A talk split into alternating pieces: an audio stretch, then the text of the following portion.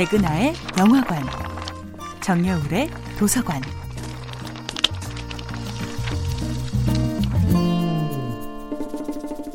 안녕하세요.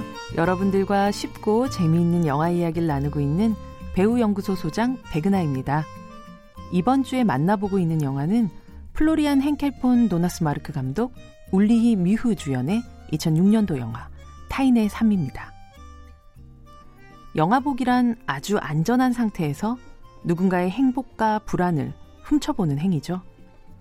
영화 타인의 삶에서 예술가 커플인 드라이만과 크리스타의 삶을 엿보고 있는 비즐러의 행동 역시 넓게 보면 연극 보기, 영화 보기와 크게 다르지 않습니다.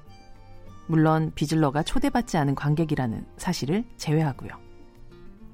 하지만 이 영화를 보고 있는 관객 역시 1984년 동독에서 벌어진 이들의 비극적인 삶을 훔쳐보는 중이죠. 이렇게 이중의 액자 구조를 통해 영화 타인의 삶은 영화 속의 타인의 삶과 선택, 그리고 깨달음이 그 예술을 훔쳐보는 우리의 삶을 어떻게 바꾸어 놓는지를 서서히 그리고 아주 구체적으로 체험하게 만듭니다. 아름다운 여배우 크리스타는 자신의 정부가 되어달라는 문화부 장관의 협박에 가까운 유혹을 받게 되는데요. 그때 비즐러는 관객으로서는 해서는 안 되는 행동을 감행하게 되죠. 바로 자신이 훔쳐보는 대상에게 말을 거는 것입니다. 술집을 홀로 찾은 크리스타에게 다가간 비즐러는 자신을 이렇게 소개합니다. 전 당신의 관객입니다. 무대 위에서 당신을 봤어요. 제겐 그때 모습이 더 당신다웠어요. 지금 모습보다 더.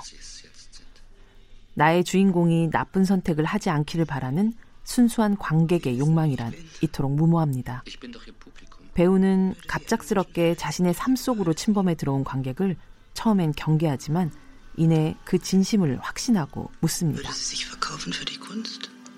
예술을 위해 자신을 팔아야 할까요? 아니요. 당신은 이미 예술을 하고 있으니까 그건 손해보는 장사죠. 당신은 훌륭한 배우예요. 그걸 모르시나요? 한 관객과 한 예술가는 이 허락되지 않는 짧은 만남으로 큰 위로를 얻지만 넘지 말아야 할 무대의 경계를 허문 대가 역시 치르게 됩니다. 영화 타인의 삶은 예술가 관객의 적정거리를 보수적일 만큼 지지하는 그러나 그것이 깨어질 수밖에 없었던 시대를 안타까워하는 영화였던 셈이죠. 백은하의 영화관이었습니다.